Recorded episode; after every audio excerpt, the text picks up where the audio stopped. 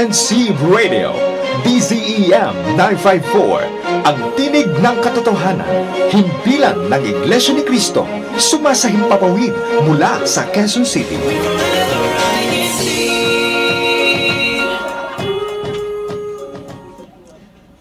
Ang INC Radio DCEM ay kasapi sa KBP, kapisanan ng mga broadcaster ng Pilipinas.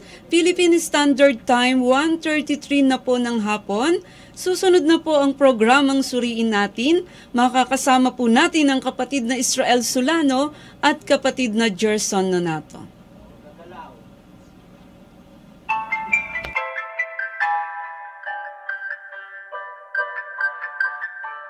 Paano dapat isagawa ang paglilingkod sa Panginoong Diyos?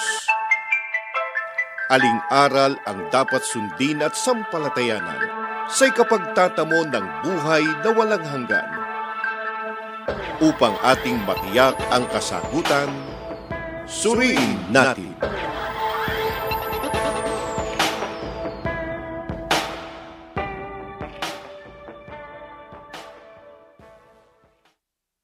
Isang masayang pagbati po sa inyong lahat mga kababayan at mga kapatid. Muli pong sumasa inyo ang palatuntunang suriin natin at patuloy po ang aming paanyaya na sana po sa may kalahating oras ng ating gagawing pag-aaral at pagsusuri, makasama namin kayo sa kapakanan na rin po ng uh, ikauunawa natin sa katotohanan at ikabaging dapat po natin sa ating ginagawang mga paglilingkod. Muli po, sana'y samahan ninyo kami. Ako po ang kapatid na Israel Solano. Ako naman po ang kapatid na Gerson Nonato ay nag-aanyaya po sa inyo na muli ay suriin po natin ayon sa mga aral na nakasulat sa Biblia. Ang aalamin po natin sa pagkakataong ito ay ang sinasabi at pinaninindiganan po ng iba na batay sa kanila kapag ka daw tao mm-hmm. ay hindi makapapasok sa kaharian ng langit. Mm-hmm. Ang pinagbabatayan nila yung nakasulat sa unang Korinto 15.50. Ang kanila pong sinasabi ay ganito, ano anya ang paliwanag ninyo sa nakasulat sa unang Korinto 15.50? Mm-hmm ang sabi kasi ng iba, ang kanilang paninindigan at paniniwala, eh hindi makapapasok sa langit ang Panginoong Heso Kristo kung tao siya. Apo. Kaya ang kanilang iniisip at konklusyon, eh, sapagkat si Kristo'y nasa langit, eh, Diyos siya sa Apo. kanyang likas na kalagayan. Kaya makabubuti, kapatid na Gerson, ay linawin natin sa ating mga taga-subaybay yung kanilang uh, pagkaunawa. Tama ba yon? Sang-ayon ba talaga yon sa katotohanan? Yung kanilang uh, sinasabing talata, yung unang Korinto 15.50. Siguro mabuti, basahin muna natin, di ba kapatid Opo. na Johnson? Ganito po ang nakasulat po sa unang Korinto 15.50. Sinasabi ko nga ito, mga kapatid, na ang laman at ang dugo ay hindi makapagmamana ng kaharian ng Diyos, ni ang kasiraan ay magmamana ng walang kasiraan. Nais po nating ipagpauna na hindi po tayo tumututol sa nilalaman ng talata. Maliwanag po ang sinasabi na ang laman at ang dugo ay hindi makapagmamana ng kaharian ng Diyos. Subalit, tinukoy din po sa talata kung alin yung laman at dugo na hindi makapagmamana ng kare ng Diyos. Ang sabi po, ni ang kasiraan ay magmamana ng walang kasiraan. Kaya ang sinasabi ng Biblia na laman at dugo na hindi magmamana ng kaharian ng Diyos ay ang laman at dugo na may kasiraan. Kaya upang magkaroon ng bahagi sa kaharian ng ating Panginoon Diyos, ano ang magaganap sa mga magmamana pagdating ng araw ng paghukom. Itutuloy lang po natin ang pagbasa. Kanina po ang binasa natin ay talatang 50. Ganito naman po nakasulat sa talatang 52 hanggang 53. Sa isang sandali, sa isang kisap mata, sa huling pagtunog ng pakakak, sapagkat tutunog ang pakakak, at ang mga patay ay nangabubuhay na maguli na walang kasiraan at tayo'y babaguhin sapagkat kinakailangan na itong may kasiraan ay magbihis ng walang kasiraan at itong may kamatayan ay magbihis ng walang kamatayan. Maliwanag po ayon sa ating binasa na pagdating po ng araw ng paghukom, ito pong katawang may kasiraan at may kamatayan ay babaguhin po. Gagawing walang kasiraan at walang kamatayan. Mhm. Kaya ang mga magmamana, eh, kasama na roon ang ating Panginoong Heso Kristo at nauna na nga siya, Opo. ay magbibihis ng walaan niyang kasiraan at walang kamatayan. Kaya ang ating Panginoong Heso Kristo, di ba, eh, pag-akit niya sa langit, na sa uring maluwalhati na, di ba, ang kanyang katawan. Wala nang kapintasan, wala nang kasiraan, pero nananatili pa rin laman at buto, di ba? Opo. Nananatili pa rin laman at dugo at tao sa kanyang likas na kalagayan. Pinatutunayan lamang po na babaguhin ang uri ng katawan ng maliligtas. Opo. Hindi sila magiging espiritu ho, hindi ho magiging Diyos, Opo. kundi nananatiling laman at dugo, subalit wala ng kapintasan at wala ng kasiraan. Kaya nga ano tawag ng Biblia sa gayong katawan, kapatid na Jason? Sa unang Korinto, 15 ang talata po ay 40. Ganito mababasa natin. Mayroon namang mga katawang ukol sa langit at mga katawang ukol sa lupa. Sana po napansin ng ating mga tagapakinig na mayroong katawang ukol sa langit. Iba po ito sa katawang ukol sa lupa sapagkat yung katawang ukol sa lupa may kasiraan at may kamatayan. Samantalang ang katawang ukol sa langit, ito po yung walang kasiraan at walang kamatayan. Pinatutunayan lamang po na iaangkop ang katawan ng mga magmamana sa kanilang mamanahin. Opo. At anong katunayan nung binabanggit mo na iba yung ah, katawang panlangit kaysa Opo. katawang ukol naman sa lupa? Sa babasahin ko po muli ang talatang 40 at ang talatang 44 ay babasahin din po natin. Ganito po nakasulat. Mayroon namang mga katawang ukol sa langit at mga katawang ukol sa lupa. Datapwat, iba ang kaluwalhatian ng ukol sa langit at iba ang ukol sa lupa.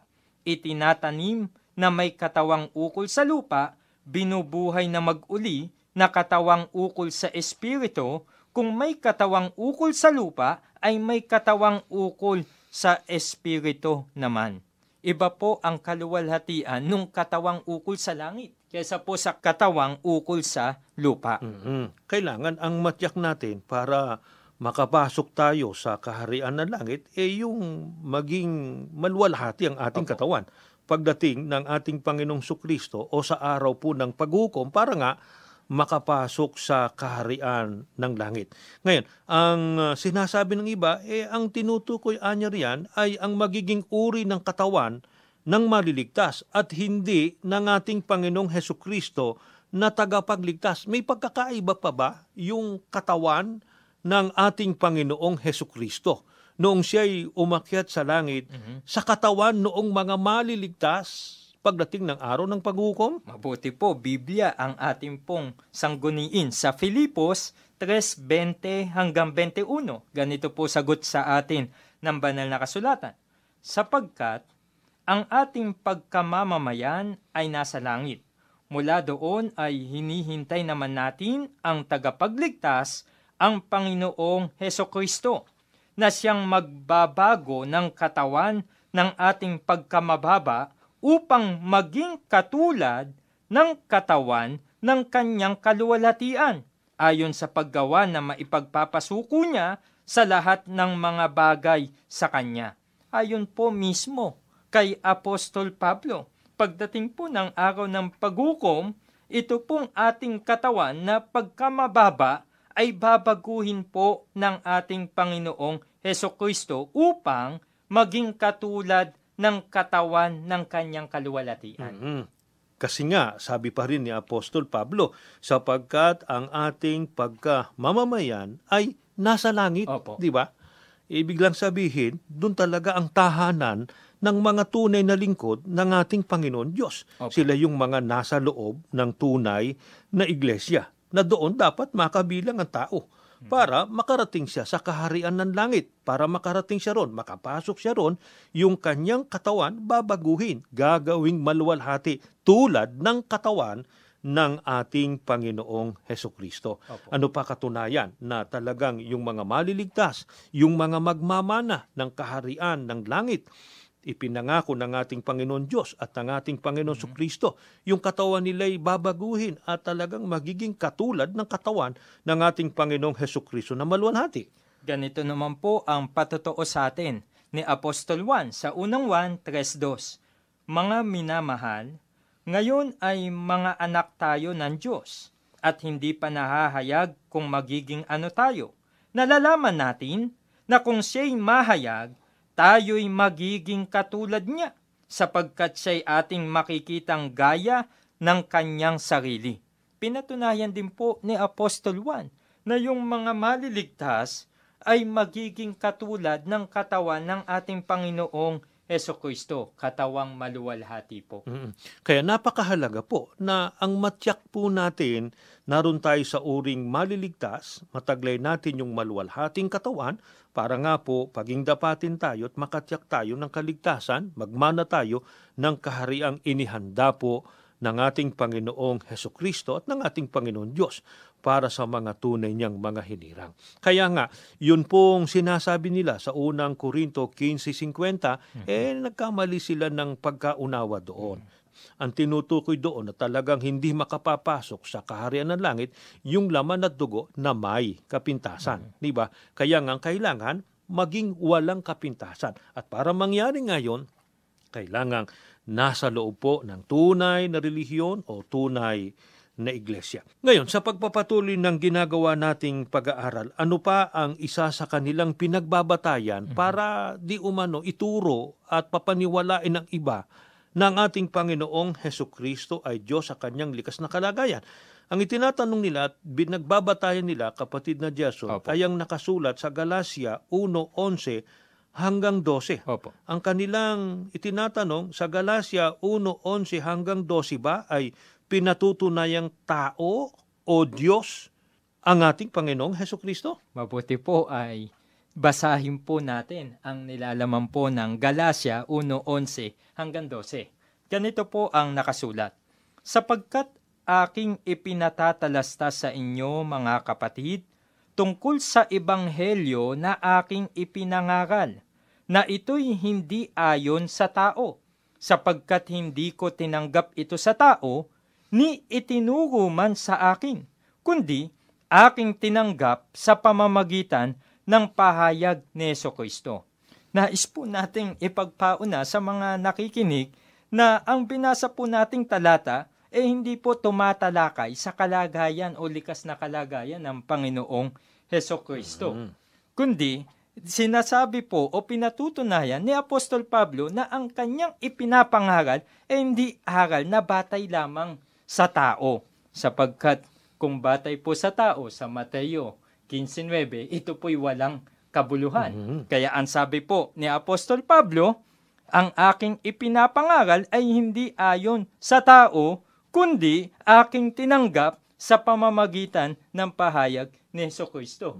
Ang pagkakamali po ng ilan ay ang kanilang maling pagkaunawa, inakala nila na itinuturo ni Apostol Pablo na hindi tao si Kristo. Mhm. Dahil nga doon sa banggit ni Apostol Pablo, sabi niya, sapagkat hindi ko tinanggap ito sa tao, ni itinuro man sa akin, kundi aking tinanggap sa pamamagitan ng pahayag ni Heso Kristo. Opo. Kaya inisip nila si Heso Kristo na nagpahayag, Opo. hindi tao. Opo. Di ba? Yun ang kanilang pagkaunawa. Kaya patuloy nating linawin ito para sa kapakanan ng ating mga taga-subaybay. Hindi ba ang pahayag na ito ni Apostol Pablo ang nagpapatunay na hindi tao kundi Diyos ang ating Panginoong Heso Kristo tulad nga ng naging paniniwala ng iba? E ganito po ang pagpapakilala mismo ng ating Panginoong Heso Kristo sa 1.8.40. Tatapat ngayoy pinagsisikapan ninyo akong patayin na taong sa inyo'y nagsasaysay ng katotohanan na aking narinig sa Diyos. Ito'y hindi ginawa ni Abraham. E ayon po mismo sa ating Panginoong Kristo, nang ipakilala po niya ang kanyang sarili, ang sabi niya, ako'y tao na sa inyo'y nagsasaysay ng katotohanan. E ayon nga po sa binasa natin kanina, ang ipinapahayag ni Apostol Pablo ay ayon sa pahayag ni Yeso Kristo. Mhm. Hindi po niya sasalungatin yung sinasabi ng ating Panginoong Yeso Kristo. At hindi ron itinuturo ni Apostol Pablo na hindi tao ang ating Panginoong Kristo. Kundi Diyos. Eh, walang ganon, di ba? Hindi yun ang katotohanan. Kundi, pinatutunayan pa nga sa talatang binasa mo, kapatid na Jason, Opo. ang Panginoong Heso Kristo mismo ang nagturo Opo. na siya ay tao sa kanyang likas na kalagayan. Kaya yung naging isipan po ng iba na ang ating Panginoong Heso Kristo raw ay Diyos at hindi tao, eh mali po yun Opo. salungat yun sa itinuro ng ating Panginoong Heso Kristo at maging ng mga apostol. Ano katunayan? Nang magturo ang mga apostol, ano ba ang kanilang itinuro at pagpapakilala ukol sa likas na kalagayan ng ating Panginoong Heso Kristo? Ganito po sa Gawa 2.22 hanggang 23, ito po ay pahayag ni Apostol Pedro. Ganito po ang ating mababasa. Mga Israelita, pakinggan ninyo ito. Si Jesus na taga Nazaret ay sinugo ng Diyos. Pinatutunayan ito ng mga himala, mga kababalaghan, at mga tandang ginawa ng Diyos sa pamamagitan niya. Alam ninyo ito, sapagkat lahat ay naganap sa gitna ninyo. Ngunit, ang taong ito na ibinigay sa inyo ayon sa pasya at pagkaalam ng Diyos sa mulat mula pa ay ipinapako ninyo at ipinapatay sa mga makasalanan. Ayon na rin po mismo sa pagpapakilala ni Apostol Pedro sa ating Panginoong Kristo, sabi po niya, si Jesus na taga Nazaret ay sinugo ng Diyos, pinatunayan ng mga himala, mga kababalaghan at mga tandang ginawa ng Diyos sa pamamagitan niya. Subalit, pinatunayan rin po ni Apostol Pedro na ang Panginoong Kristo ay tao. Ang sabi po niya, ngunit ang taong ito na ibinigay sa inyo ayon sa pasya ay ipinapako ninyo at ipinapatay sa mga makasalanan. Napakaraming katotohanan ang ibig ihayag sa atin ng mga talatang yan, di ba, Opo. kapatid na Jason? Una, ang ating Panginoong Heso Kristo sinugo Opo. ng ating Panginoon Diyos. Eh, doon pa lang eh, malinaw na na iba talaga ang ating Panginoong Heso Kristo sa ating Panginoon Diyos. Opo. Ang Panginoon Diyos ang nagsugo sa ating Panginoong Heso Kristo. Iba yung nagsugo sa isinugo. Opo. Hindi po po pwedeng yung nagsugo Diyos pagkatapos ang isinugo ay Diyos din. Hindi ganon, di ba? Walang ganon eh kundi pinatutunayan na ang ating Panginoon Kristo isinugo ng ating Panginoon Diyos. Katunayan pa noon, ang sabi, pinatutunayan niya yan sa pamamagitan ng mga himala, kababalagan at mga tandang ginawa ng Diyos. Mhm. Oh, doon pa, sa bahagi nyo. di ba? Kung meron mang nakitang mga kababalagan, himala sa ating Panginoong Kristo, ang gumawa pala noon ay sino? Ang Panginoon ang Diyos ating po. Panginoon Diyos sa pamamagitan anya niya, di ba? Opo. Ang gumawa nun, ang ating Panginoon Diyos sa pamamagitan ng ating Panginoong Heso Kristo. At tiniyak ni Apostol Pedro, ngunit ang taong ito, Mhm. maliwanag eh, talagang tao, ipinapako anya ninyo at ipinapatay sa mga makasalanan. Eh talagang tao. Kasi. Opo. kung Diyos, pwede ba siyang ipapatay kapatid Hindi na po. Jason? lalabagin po nito yung katotohanang nakasulat po sa unang Timoteo 1.17 Mhm. na ang Diyos po ay walang kamatayan. Mhm. E samantalang ang ating Panginoong Kristo namatay. Opo. Katunayang, hindi siya Diyos. Tao nga po sa kanyang likas na kalagayan. Si Apostol Pablo, anong itinuro niya ukol sa likas na kalagayan ng ating Panginoong Heso Kristo? Ganito naman po ang pagpapatunay ni Apostol Pablo na siya rin pong nagpahayag nung Galacia 1.11 hanggang 12 na ginagamit po ng ilan na batayan na si Kristo daw ay Diyos at hindi po tao. Ganito po ang kanyang pahayag. Sapagkat may isang Diyos at may isang tagapamagitan sa Diyos at sa mga tao, ang taong si Kristo Jesus. Napakaliwanag po ng pagpapakilala ni Apostol Pablo sa ating Panginoong Kristo. Ang sabi po niya, ang Panginoong Kristo'y isang tagapamagitan sa Diyos at sa mga tao, ang taong si Kristo Jesus. Kaya malabo talaga yung konklusyon nila, di ba? Opo. Na isipin na ang ating Panginoong Heso Kristo ay Diyos. Batay doon sa Galacia 1:11 hanggang 12. Opo. Kasi maliwanag na ang ipinakilala at itinuro ni Apostol Pablo, di ba? Na likas na kalagayan ng ating Panginoong Heso Kristo, tao. Sa maliwanag na sabi niya, taong tagapamagitan ang ating Panginoong Heso Kristo. Kaya po, nagkamali sila ng pagkaunawa dun sa Galacia 1:11 at 12. Pero Maaring ang sabihin nila ay ganito, hindi ba anyang ebanghelyo na itinuro ni Apostol Pablo ay galing sa ating Panginoong Heso Kristo? Eh bakit sinabing hindi ayon sa tao, samantalang itinuro mismo ng ating Panginoong Heso Kristo na siya ay tao. Hindi ba anya lumilitaw? Yan ang, yan ang sinasabi nila eh, na merong salungatan sa mga pahayag na yan. Mabuti, linawin natin. Ang totoo, sila lang ang Opo. Di ba? Sila lang ang nagkaroon ng isipang may salungatan. Opo. Kasi nga, nagbunga yon dahil sa kanilang maling konklusyon at maling pagkaunawa. Ano katunayang?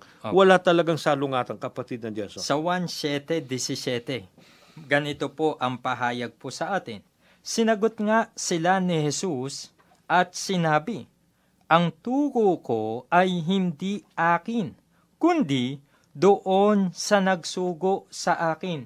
Ang Panginoong Kristo po mismo ang nagsabi. Ang sabi niya, ang turo ko ay hindi akin, kundi doon sa nagsugo sa akin. Sana naunawaan yan ng mga naniniwala doon sa Galacia 1.11 at 12 na ang ating Panginoong Sukristo raw ay Diyos, di ba? Opo.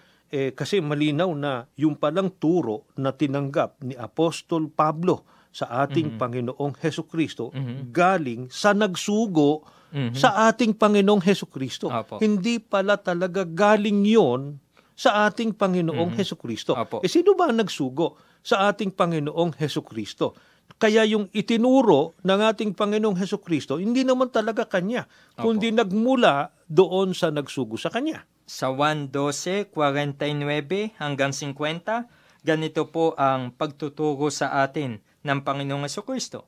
Sapagkat ako'y hindi nagsasalita na mula sa aking sarili, kundi ang Ama na sa akin ay nagsugo ay siyang nagbigay sa akin ng utos kung ano ang dapat kong sabihin at kung ano ang dapat kong salitain. At nalalaman ko na ang kanyang utos ay buhay na walang hanggan. Ang mga bagay nga na sinasalita ko ay ayon sa sinabi sa akin ng Ama, gayon ko sinasalita. Napakaliwanag po, kapatid na Israel, na ang kanya pong itinugo, na siyang ipinahayag at itinugo din ng mga apostol, eh hindi po talaga galing sa kanyang sarili, kundi galing po sa Ama o sa Diyos na nagsugo sa ating Panginoong Yeso Kristo. Ang sabi ng ating Panginoong Heso Kristo eh, sapagat ako'y hindi nagsasalita na mula sa aking sarili, di ba? Kundi ang Ama na sa akin ay nagsugo. Siya niya ang nagbigay sa akin ng utos Mhm. kung ano ang dapat kong sabihin at kung ano ang dapat kong salitain. Opo. Napakaliwanag, Opo. 'di ba kapatid na Diyos? So sana marinig ito at maunawaan din ng mga nagkamali nga ng pagkakilala sa ating Panginoong Heso Kristo, 'di ba? Maunawaan nila na ang itinuro sinalita ng ating Panginoong Heso Kristo mga aral at mga salita ng ating Panginoon Diyos. Hindi dahil sa ang ating Panginoong Heso Kristo ay Diyos. Pumupunta kasi at pinipilit yung paniniwalang yun eh. Opo. Eh hindi naman yun ang katotohanan. Kundi, ang katotohanan po, ang ating Panginoong Heso Kristo, tao sa kanyang likas na kalagay. Pero ang itinuro niya, sinalita niya, mga salita ng Diyos sapagkat yun ang ipinag-uuto sa kanya ng ating Panginoon Diyos. Maliwanag ang sabi niya, at nalalaman ko na ang kanyang utos ay buhay na walang hanggan, ang mga bagay nga na sinasalita ko ay ayon sa sinabi sa akin ng Ama. gayon ko sinasalita. Sana yun din ang gawin natin, di ba? Yung pagsunod kung ano Opo. yung kalooban at kagustuhan ng Ama o ng ating Panginoon Diyos. Yun ang magawa natin tulad ng ginawa ng ating Panginoong Heso Kristo. At ano tawag doon sa Ibanghelyo na itinuro ng ating Panginoong Heso Kristo? Kanino ba talaga yon? Sa unang Timoteo 1.11, ganito po ang pahayag ni Apostol Pablo. Ayon sa Ebanghelyo ng kaluwalhatian ng mapagpalang Diyos na ipinagkatiwala sa akin. Kaya hindi po talaga aral ng tao ang itinuturo ng mga apostol na tinanggap nila mula sa Panginoong Kristo. Ito po ay aral ng Diyos, ebanghelyo ng ating Panginoong Diyos. Mm, yun ang dapat nating tanggapin at dapat po nating sampalatayanan. Kaya matibay po ang paninindigan ng Iglesia ni Kristo. Iisa po ang tunay na Diyos, walang iba kundi ang Ama na nasa langit. Ang ating Panginoong Heso Kristo po, tao sa kanyang likas na kalagayan.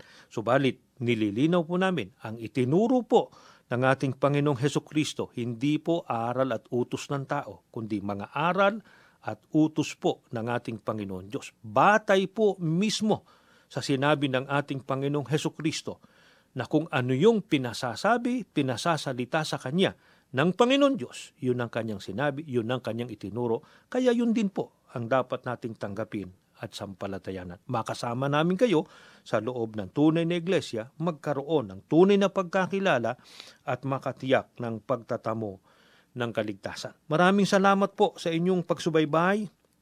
Muli po, tayo po muna ay manalangin. Panginoon po namin Diyos. Opo.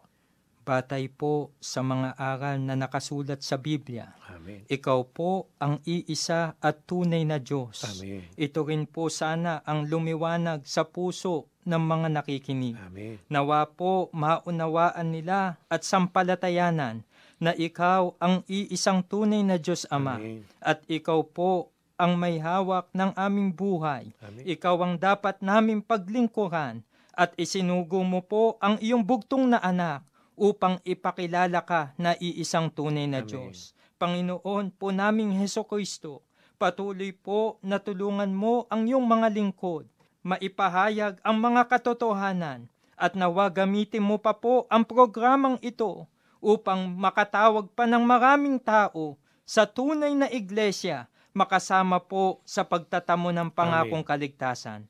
Ama namin Diyos, sumasampalataya na po kami. Pinagpala mo po ang bawat nakikinig. Pinagpala mo po ang bawat isa sa amin. At nakaugnay kaming matibay sa diwat layunin ng iyong pamamahala. Buong galang naming hinihilingan lahat sa pangalan ng Panginoong Kristo na aming pong dakilang tagapagligtas. Amen. Amen.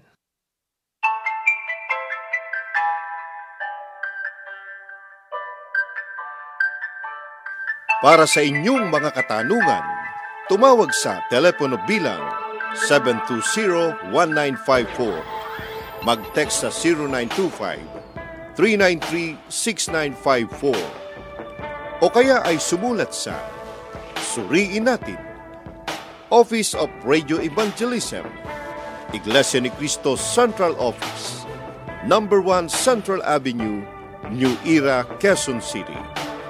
Maaari din po kayong mag-email sa incradio954 at gmail.com. Maraming salamat po.